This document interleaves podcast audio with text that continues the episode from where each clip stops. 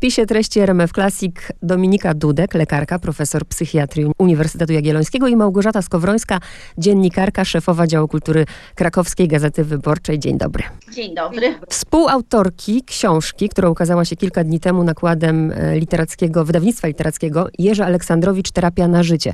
Ta książka to spotkanie, to rozmowa pani z wybitnym psychiatrą, psychoterapeutą i na początku znajdujemy wyjaśnienie, dlaczego powstała, ale powiedzmy słuchaczom, kiedy była ta, ta pierwsza myśl, że ona musi powstać. Och, ta myśl towarzyszyła mi od długiego czasu. Jurek Aleksandrowicz był dla mnie wielkim przyjacielem, a równocześnie takim mistrzem, którego podziwiałam, podziwiałam jego inteligencję, jego wiedzę, ale też wiedziałam, że miał fascynujące i niełatwe życie.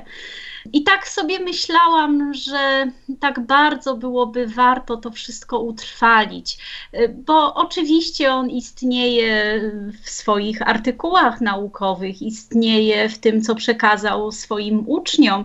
Tym niemniej tak bardzo chciałam, żeby dał się poznać e, szerszemu e, gronu odbiorców. No i tak najpierw długo namawiałam go, żeby się zgodził. On sam jest człowiekiem, był niestety, przepraszam, człowiekiem niezwykle takim skromnym i raczej y, absolutnie nie pchającym się na tak zwane pierwsze strony gazet. No ale w końcu, gdy dał się namówić, to powstała y, kolejny, powstał kolejny y, dylemat, jak to zrobić i kto y, będzie w stanie jakoś ująć to, co profesor Aleksandrowicz ma do przekazania w taki sposób, żeby nie stracić jego stylu, jego specyficznego, nieraz ciętego poczucia humoru. No i tutaj bardzo pomogła przyjaciółka profesora Aleksandrowicza, Małgorzata Jantos, y, która znała Małgosię Skowrońską i y, no, nam zorganizowała naszą randkę w ciemno. I tak to się zaczęło. I tutaj muszę powiedzieć, że no, oczywiście to jak ta książka wygląda, jaki jest jej kształt, to, że fajnie się ją czyta, jest całkowicie zasługą oczywiście Małgosi Skowrońskiej. To są technikalia. Tak naprawdę to jest taki moment, w którym profesor Jerzy Aleksandrowicz powinien być z nami. Nie ma go z nami od dwóch lat. W zasadzie te rozmowy robiłyśmy przed jego śmiercią, nie wiedząc, e, że jest chory. Zresztą chyba On wtedy... zresztą też nie wiedział. Tak, tak, tak. Więc dzisiaj tak patrzę właśnie na, na okładkę i myślę sobie, jak to byłoby cudownie, gdyby, gdyby był tu z nami, gdyby mógł sam też opowiadać y, o pracy nad książką, o tym, co chciał zostawić y, po sobie w tej, w tej książce, bo on miał bardzo wyraźny cel. My go troszeczkę nakierowywałyśmy inaczej. Profesor Jerzy chciał opowiedzieć o psychoterapii, o psychiatrii, o początkach psychoterapii y, w, w Polsce. No, musimy przypomnieć sobie, że profesor Jerzy Aleksandrowicz to jest guru psychoterapii psychoterapii.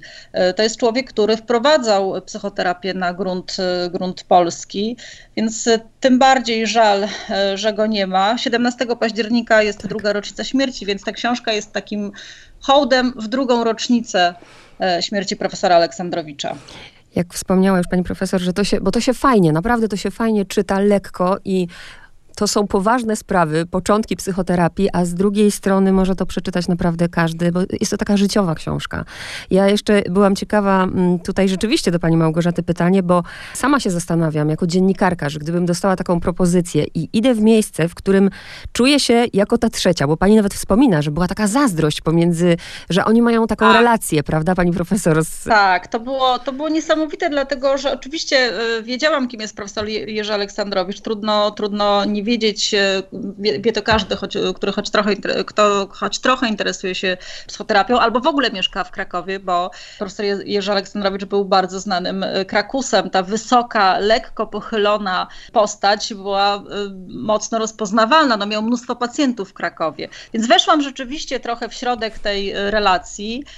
Z zazdrością patrząc na przyjaźń między profesor Dudek, Dominika Dudek a profesora Aleksandrowicza, dlatego że takich przyjaźni przyjaźni nie ma wiele, nie obserwuje się ich wiele, więc były takie momenty, kiedy oni nadawali na takich falach, w których ja wiedziałam, że muszę się wycofać, żeby posłuchać tego, o czym mówią i w jaki sposób mówią.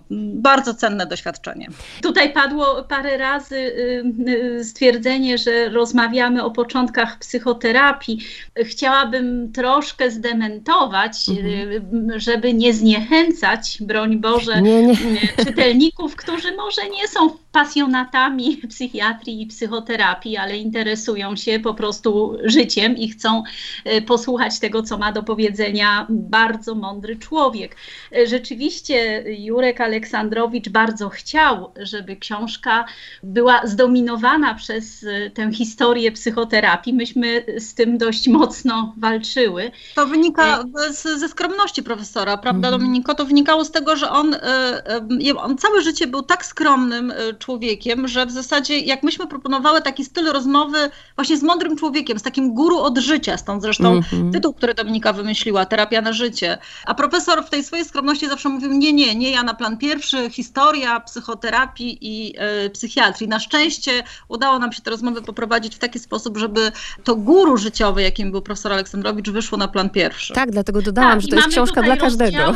Tak, właśnie, bo mamy rozdziały i o starości, tak, i o tak. przyjaźni, tak. o, o, mamy rozdziały o historii, mamy rozdziały o religii, tak. mamy bardzo przejmujący rozdział o historii holokaustowej tak. Mm, Jurka. Y, mamy rozdział o jego ojcu i tutaj nawiązuje do tego tytułu Terapia na życie. Y, on się może wydawać taki może trochę kontrowersyjny gramatycznie, ale po pierwsze terapia, no jednak był przede wszystkim psychiatrą, psychoterapeutą. Po drugie życie. On opowiada o, o życiu, o różnych mm ciekawych i trudnych aspektach życia. No a po trzecie, to jest nawiązanie do y, książki na temat ojca y, profesora mhm. Jerzego Aleksandrowicza, czyli wielkiego Juliana Aleksandrowicza, y, książki Uleczyć życie, też zresztą wydanej w, przez wydawnictwo literackie, więc to taki trochę ukłon również w stronę ojca. Oczywiście, że nie zabierając Państwu, czytelnikom przyjemności, ale chociaż tak troszkę pomyślałam, że podzielimy tę rozmowę na właśnie profesor Jerzy Aleksandrowicz jako dziecko, jako syn, jako człowiek i wreszcie e, jako, albo jako lekarz i wreszcie jako człowiek. Nie wiem, czy panie wierzą w determinizm, ale kiedy ma się kilka lat, bo nie wiem ile to było, z pięć lat miał, i ucieka się z krakowskiego getta kanałami i uwaga, jeszcze się to pamięta, no to nie może to pozostać bez wpływu na wszystko, co dalej się w życiu dzieje. Jerzy tak. opowiadał, e, Jerzy opowiadał, że e, z, z czasem, już właśnie wtedy, kiedy z nim rozmawiałyśmy, te, te momenty e, ucieczki z getta pojawiają się w jego głowie w formie takich fleszy filmowych. To wiadomo, że to są wspomnienia, od których chce się uciec, bo to jest trauma, niewyobrażalna trauma. Zresztą ten rozdział, który o, o tym opowiada, nazwałyśmy mm, w ten sposób, że jest to czas, w którym on przestał żyć. To są słowa, słowa samego Jerzego. To, to jest coś niewyobrażalnego, kiedy się słucha tej historii już e, starszego, starszego człowieka, który opowiada o tym właśnie w taki sposób, jak wypowiadał kadry z filmu. Mhm. Zresztą bardzo tutaj e, zachęcam e, czytelników. Tutaj był genialny pomysł pani redaktor Kowalik, po wojnie powstała taka tak. książeczka Dzieci oskarżają. E, to były wspomnienia no, ludzi, którzy jeszcze wciąż po wojnie byli dziećmi, zazwyczaj nastolatkami i pamiętali e, wojnę, Holokaust e, z okresu, kiedy byli małymi dziećmi. Jest tam rozdział napisany przez młodego Jurka Aleksandrowicza. Wtedy miał bodajże 11 lat, gdy to pisał. I w tej naszej książce pojawia się taki trójgłos. Mhm. Jest kilka fragmentów, o których opowiada profesor Jerzy Aleksandrowicz, 80-letni mędrzec, opowiada młody chłopiec, 11-letni y, Jurek y, i opowiada doktor Twardy, y, czyli Julian Aleksandrowicz. No, dla mnie to jest niezwykle przejmujące. Tak. I też dla mnie bardzo przejmującym momentem było to właściwie, myśmy od tego zaczęły nasze spotkania, to znaczy dorwałyśmy się do archiwum domowego mm, Jurka Aleksandrowicza, e, oglądałyśmy wraz z nim różne zdjęcia, no i bezczelnie te część z tych zdjęć pożyczyłyśmy. I dla mnie niezwykle silne emocjonalnie były te zdjęcia z wczesnego dzieciństwa, kiedy jest na nich taki radosny, pogodny, roześmiany dzieciak y, z, okro- z kręconymi włosami jak cherubinek, dzieciak przytulony do mamy, dzieciak w towarzystwie swoich dziadków. I my wiemy, że za chwilę y, przecież ten świat, y, ten świat taki, taki radosny, mhm. taki niewinny, ten świat się za chwilę skończy. Za chwilę ci uśmiechnięci rodzice będą przeżywać koszmar Holokaustu, ukrywania się, ogromnej traumy.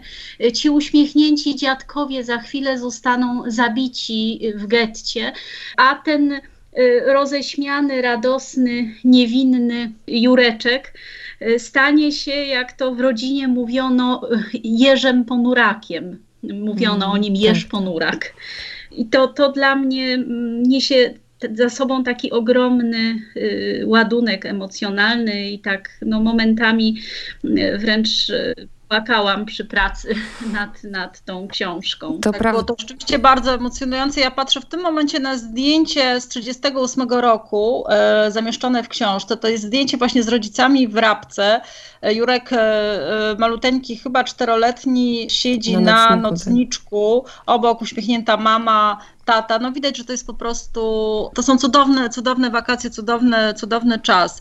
E, kiedy rozmawiałyśmy z Jerzym, on opowiadał o swoich rodzicach taki może nie dość suchy, znaczy suchy to jest, to jest źle powiedziane, natomiast tam rzeczywiście moment wojny spowodował, że rodzice uznali, że on musi być bardzo samodzielny bez względu mm. na to, ile ma lat. Stąd on mówił o takim zimnym y, wychowaniu. Nie wynikało to z tego, że jego rodzice przestali go nagle kochać, tylko z tego, że oni sobie zdawali sprawę, że mogą zaraz zginąć, a Jerzy będzie musiał sobie dać radę sam. Stąd nie, on, Jurek mówi, że w momencie, mówił, że w momencie, y, kiedy zaczęła się wojna, skończyło się przytulanie, skończyła się, skończyły się y, takie, no taka, taka, taka miłość rodzicielska, którą, którą znał od urodzenia. Więc a z drugiej strony jest w nim taki paradoks. Ja y, no, poznałam Jurka no, już jako starszego człowieka, i y, gdy tak naprawdę byliśmy w bardzo takich serdecznych, przyjacielskich relacjach, współpracowaliśmy ze sobą, odbierałam go jako człowieka bardzo serdecznego, ciepłego, y, takiego człowieka, któremu można się wyżalić, można opowiedzieć o swoich problemach, y, do którego można się przytulić, można mu się wypłakać w rękaw. A z drugiej strony w jego rodzinie krążyły legendy, zresztą e, o tym też wspominała jego żona, że właśnie przez to wszystko, co przeszedł w czasie wojny, był e, bardzo powściągliwy w okazywaniu uczuć i właśnie krążyła, krążył taki, tak, krążyło takie powiedzenie w rodzinie, że żeby Jurka pogłaskać, to co najmniej tak. dwie osoby go muszą trzymać, a trzecia może wtedy spróbować go pogłaskać. No, no także gdzieś ta sprzeczność y, też, też w nim była. Tu oczywiście. To są rzeczy, które, które, y, które no nie mogą pozostać bez żadnej, żadnego śladu. Pytałyśmy profesora, dlaczego nie zdecydował się na potomstwo. Mhm. Profesor bardzo otwarcie o tym mówił i że to jest, to jest coś, co zostało mu po wojnie. Znaczy nie chciałby y, nigdy swoim dzieciom fundować takiej historii, jaką jemu czas y, wojenny zafundował i stąd ten lęk, dlatego nigdy nie zdecydował się na dzieci. Mhm. To jest w ogóle temat rzeka i ja celowo też nie wspominam o jednym traumatycznym wydarzeniu, bo, bo, bo nie o to chodzi, żeby tutaj wszystko powiedzieć, ale teraz y, a propos tych paradoksów, kiedy ja jako nastolatka jeszcze fascynowałam się ojcem profesora Jerzego Aleksandrowicza, mam na myśli profesora Juliana, a to wszystko za sprawą Haliny Poświatowskiej, którą uwielbiałam wtedy i każdy chyba pacjent by marzył, żeby mieć taką relację, jaką ona miała z profesorem. I dla mnie to był właśnie, to było bardzo cenne w tej książce, bo nagle zrozumiałam, że właśnie, że mamy ten paradoks i, i pan profesor Jerzy, który chciał jakby uciec, który nie zgadzał się z ojcem, który może właśnie tego w ojcu nie lubił, że to są dwa oblicza, można powiedzieć, że właśnie sam taki był. Ja nawet jak przeanalizowałam, nawet umiera prawie 30 lat po jego śmierci, bo tam jest różnica jednego dnia. A patrz, nigdy, no, nigdy o tym w ten sposób nie mm. pomyślałam, rzeczywiście, ale no. tak. Ale w książce rzeczywiście profesor Julian Aleksandrowicz został całkowicie odbrązowiony. Mm. Y, te relacje pomiędzy synem a ojcem były bardzo trudne. Z jednej strony Jurek buntował się, chciał wszystko zrobić inaczej niż sobie tego życzył y, jego ojciec, chciał iść zupełnie swoją własną drogą a z drugiej strony ostatecznie doszedł do takiego punktu, który mm, był bardzo bliski jego ojcu, bo przecież Julian Aleksandrowicz był guru takiego holistycznego podejścia w medycynie. Co prawda był internistą, hematologiem, ale to on jako jeden z pierwszych wielkich profesorów Polsce zwrócił uwagę, że w leczeniu y, choroby somatycznej, nawet takiej jak białaczka, jest niezwykle ważny ten aspekt psychologiczny, relacja z pacjentem, rozmowy z pacjentem, zapewnienie pacjentowi jakichś y, estetycznych doznań itd., tak itd. Tak Czyli w zasadzie, będąc internistą, propagował coś, co było no, takim wstępem do psychoterapii. No i jego syn, ten syn buntujący się nieustannie przeciwko autorytetowi ojca, mm, stał się guru psychoterapii. Mhm. I też jest dużo takich mitów, bo teraz właśnie chcę przejść do profesora Jerzego Aleksandrowicza jako lekarza, który idzie śladami profesora Kępińskiego. W zeszłym roku czytałam i też rozmawiałam z autorką Anną Mateją fantastyczną biografię Poznawanie Kępińskiego, tak. tak. I też pomyślałam, żeby chwilę o tym porozmawiać, bo jest dużo takich stereotypów o psychiatrii w Polsce, nawet jeszcze do dzisiaj. A kiedy czytam y, w tej książce, właśnie o tym pierwszym oddziale, który powstaje w 75 roku, gdzie oni sami zakasują rękawy, przestrzeń budują do tego, ale powiedzmy, kim jest pacjent dla profesora Jerzego Aleksandrowicza? No tutaj to na pewno ten duch Kępińskiego, który stale w Krakowie i nad krakowską katedrą psychiatrii się unosi. Profesor Aleksandrowicz y, był uczniem profesora Kępińskiego, mm, ale też leżał u niego na kozetce. Tak. Też y, profesor Kępiński y, pomógł Jurkowi poradzić sobie z tą traumą Holokaustu w różnych głębokich rozmowach. Natomiast e, rzeczywiście atmosfera w tamtych czasach, za czasów profesora Kępińskiego w krakowskiej katedrze była absolutnie no, niesamowita. Przede wszystkim pacjent był na pierwszym miejscu, rozmowa z pacjentem. Teraz to może jest oczywiste, ale w tamtych czasach to nie było wcale tak, że się rozmawiało z pacjentami. I tego też nauczył się Jurek. Nauczył się słuchać, nauczył się rozmawiać, nauczył się uczyć na własnych błędach, przyznawać do własnych błędów, wyciągać z tych błędów wnioski. No, w późniejszym czasie mm, stworzył osobną katedrę, katedrę psychoterapii, zresztą pierwszą takową w Polsce, y, od, która oddzieliła się od katedry psychiatrii. Tym niemniej oczywiście zawsze pozostawał w bardzo współpracy z katedrą psychiatrii. W tych pionierskich e, e, czasach e, warto, warto chyba o tym powiedzieć. Praca psychoterapeuty, psychiatry wyglądała, wyglądała trochę inaczej niż dzisiaj.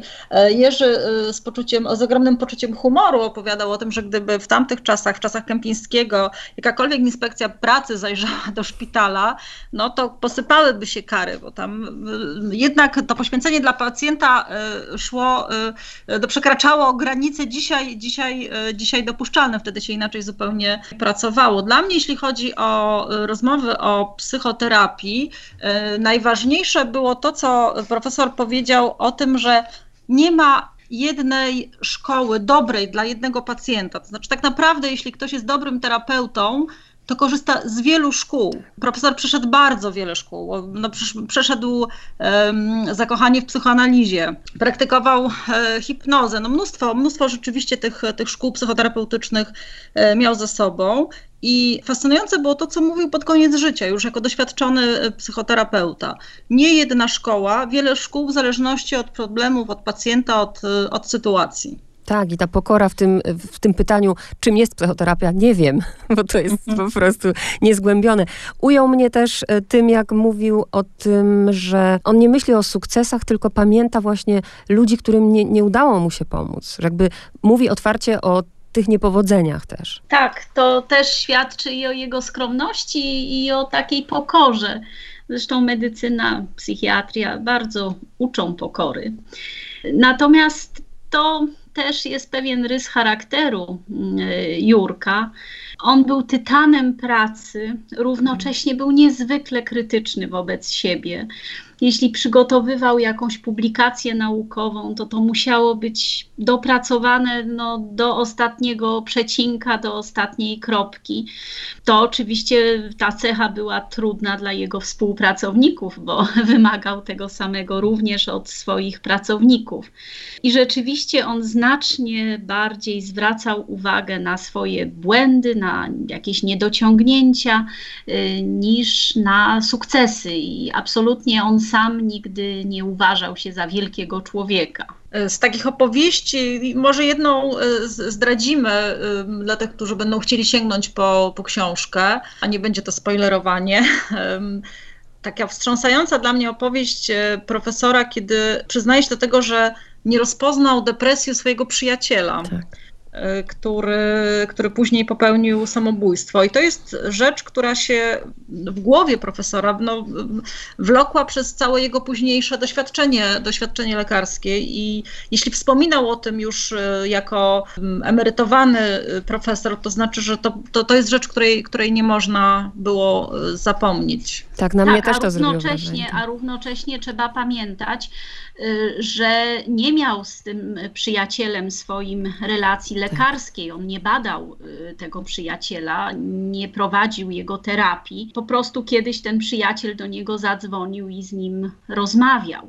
Czyli w takich warunkach, y, no Boże Święty, mm -hmm. nikt, y, właściwie nawet najbardziej doświadczony lekarz, no, no, trudno oczekiwać, żeby mm, rozpoznał jakąś chorobę, jakieś zaburzenie. Na mnie też to zrobiło wrażenie. On jakby wziął na barki to, że no, nie rozpoznał przez telefon. Wła właśnie też o tym pomyślałam, że tej relacji nie było. A proszę powiedzieć, bo panie go dociskają, profesora dociskały w dwóch miejscach aż. Bo ja się zastanawiałam, mm, bo tu padło już sformułowanie tytan pracy. Był tym pracocholikiem, czy nie był? Ogromnym, ale to Dominika chyba może więcej na ten temat powiedzieć. Bo on się wypiera.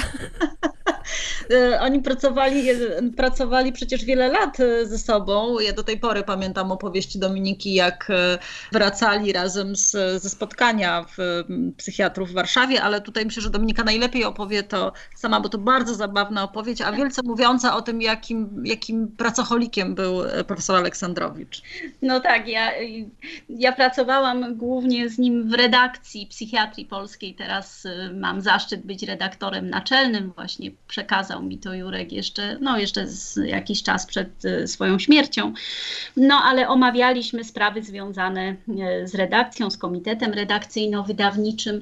E, jechaliśmy rzeczywiście na to zebranie zarządu Polskiego Towarzystwa Psychiatrycznego do Warszawy, no w jedną stronę pociągiem, w drugą stronę pociągiem, cały czas jakieś te rzeczy zawodowe omawialiśmy, ustalaliśmy, dopieszczaliśmy. Po czym przyszłam wieczorem do domu, jeszcze nie zdążyłam zdjąć butów, telefon, no kto dzwoni, no Jurek Aleksandrowicz przypomniał sobie, że jeszcze coś warto byłoby e, omówić. To, to, to jest takie drobne wydarzenie, które mm, fantastycznie go charakteryzuje. No on był tytanem pracy. Ja nie użyłabym słowa pracoholizm, bo jednak wszelkie holizmy mhm. są wynikiem dużych deficytów emocjonalnych. To, to są uzależnienia. Człowiek Dlatego o to pytałam uzależnienie właśnie. od siebie. U Jurka tak nie było. On po prostu był pasjonatem tego, co robi, był człowiekiem niezwykle rzetelnym, skrupulatnym, ale równocześnie był człowiekiem, który mm, kochał życie. Lubił czytać kryminały, lubił się napić wina, y, lubił y, żeglować, lubił chodzić po górach, uwielbiał swoje zwierzęta. Także no, mimo tego ogromnego zaangażowania w pracę, absolutnie nie zamknął się na świat, więc tutaj ja bym polemizowała z określeniem holizm. Właśnie on od tego...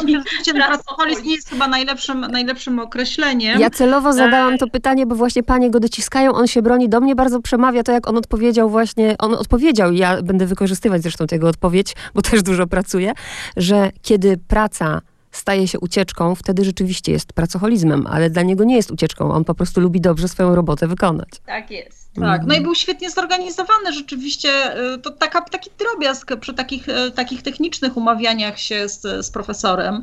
Jak patrzyłam w jego kalendarz, to rzeczywiście wtedy, kiedy umawiałyśmy się na przykład na kolejną z cyklu y, rozmów, a trochę to trwało, a spotykaliśmy się mniej więcej raz albo czasami dwa razy w tygodniu po, po dwie godziny, to profesor, jak otwierał swój kalendarz i wpisywał nasze następne spotkanie, to naprawdę widać było e, wypełnienie tego kalendarza. Mhm. Tak, mimo że to był człowiek na emeryturze, już nie pełnił funkcji wtedy kierownika katedry, już nie przyjmował pacjentów, a mimo to jego kalendarz był pełny. No i też właśnie pokazanie, że praca może być sensem.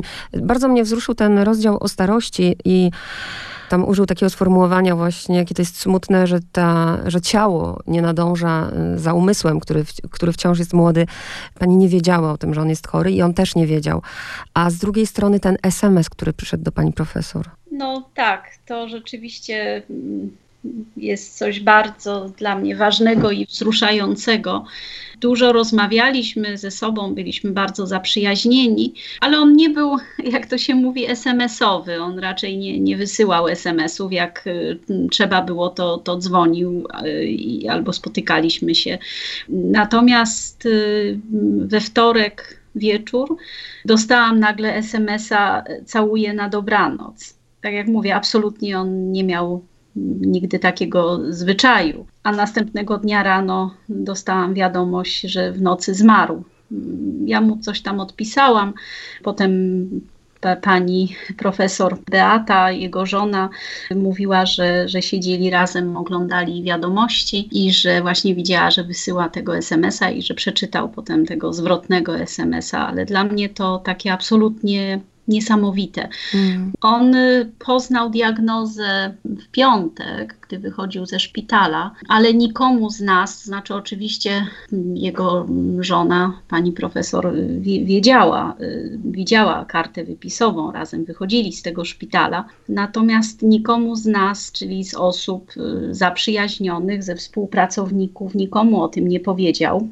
Mało tego, we wtorek mieliśmy znowu jechać do Warszawy razem na zebranie zarządu głównego. On jeszcze w poniedziałek wieczór dzwonił przeprosić, że a trochę się źle czuję, wiesz, taki osłabiony jestem po tych badaniach, to wolę zostać w domu, to, to zadzwoń do mnie, co, co było na tym zebraniu. No i właśnie ja po tym zebraniu zadzwoniłam, rozmawialiśmy. Miał dość słaby głos, ale on mówił, że to, a to są tylko objawy uboczne po, po badaniach. Czekam na konsylium, no tak jakoś mówił. Ale muszę no i potem ten Dominika, SMS. Dominika miała, miała przeczucie tego, co się wydarzy. Y, ta praca nad książką, bo nawet znaczy, przez to, że ten materiał był tak, tak trudny momentami, troszkę nam się, troszkę nam się przeciągała i Dominika bardzo naciskała, żeby przyspieszać, tak jakbyś Dominiko czuła, że nie jest dobrze ze zdrowiem profesora. Znaczy ja nie wiedziałam tego. Y, oczywiście teraz jak patrzę z perspektywy już y, jego śmierci, w momencie kiedy znam rozpoznanie, wiem dlaczego zmarł, to, to przypominam sobie jakieś takie fakty, y, które można było powiązać z jego ciężką chorobą, ale, ale wtedy no, ani on tego nie wiedział, ani nikt z nas tego nie wiedział. Mm. Natomiast rzeczywiście bardzo zależało mi na tym, żebyśmy jak najszybciej uporały się z tymi rozmowami, żebyśmy miały zgromadzony materiał. Ale to trochę jeszcze wynikało z tego, jak ja się zawsze śmieję, że, że miałam dwóch Jurków mojego życia, czyli Jurka Aleksandrowicza i drugim Jurkiem mojego życia był mm, profesor Wetulani. Ten sam rocznik, tak samo umysł jak brzytwa, y, tak samo wybitna inteligencja, ale całkowicie zupełnie różna osobowość. No, profesor Wetulani e, też odszedł tak zupełnie mm. nagle, miał wypadek. Potem po miesiącu od wypadku, już nie odzyskawszy przytomności, zmarł. Ja sobie wtedy zdałam sprawę, jak, jakie to wszystko jest kruche i że w zasadzie nie wiadomo, jak długo jeszcze będziemy mieć to szczęście, by obcować z Jurkiem Aleksandrowiczem, by móc z nim rozmawiać, by móc poznać z jego ust tę historię. I, i dlatego tak bardzo mi zależało żeby rzeczywiście zdążyć. Mm. No taka była filozofia życia profesora. Profesor mówi w książce o tym, że trzeba żyć, żyć tak, jakby jutro się miało umrzeć. To była znaczy, jego... On mówi tak, że żyć tak i działać tak, jakby śmierci nie było, równocześnie cały czas y, zdając sobie sprawę, że za chwilę można umrzeć. Tak. to skończyć. Natomiast ciekawe było podejście profesora do emerytury, dlatego że profesor był no, może nie przeciwnikiem emerytury, natomiast uważał, że rzeczywiście emerytura w takim sensie takiej stagnacji i odpuszczenia takiego codziennego działania i bodźców, które do nas docierają, e, jest czymś bardzo, bardzo szkodliwym i profesor zawsze e, powtarzał, że chciałby pracować do końca życia. Tak się zresztą, zresztą stało, pracował do ostatnich godzin swojego życia. I tutaj można powiedzieć, że bardzo podobnie jak profesor Kępiński, ja nie mogę sobie odmówić przyjemności, żeby powiedzieć, kiedy czytałam wczoraj końcowe już rozdziały, jeszcze raz, to aż krzyknęłam. Nie jesteśmy pierwsi, którzy mają kotę, bo ja jestem straszną kociarą, mamy trzy koty i też mam kotę. O, o to tak jak profesor. Dokładnie, ja mówię, nie byliśmy tak. pierwsi. Zawsze nigdy nie spotkałam nikogo, kto by nazwał właśnie y, kota kota. Tak, ale ta miłość była, była kota i był lolek. Tak. Trzeba przypomnieć, że profesor najpierw był jednak miłośnikiem psów tak. i całe życie i jako dziecko i już e, po wojnie nastolatek i później młody człowiek, e, a także młody małżonek, e, to wokół niego były pieski. Te koty przyszły pod, pod koniec życia i jak to tak. z profesor Szymańską, z żoną, z żoną profesora oboje przyznawali się do tego otwarcie, tak naprawdę to koty sobie ich wybrały. Tak, i rządzą w domu. Nie, no w ogóle rozczulił mnie ten rozdział, bo mówię też, też moje kocie serce.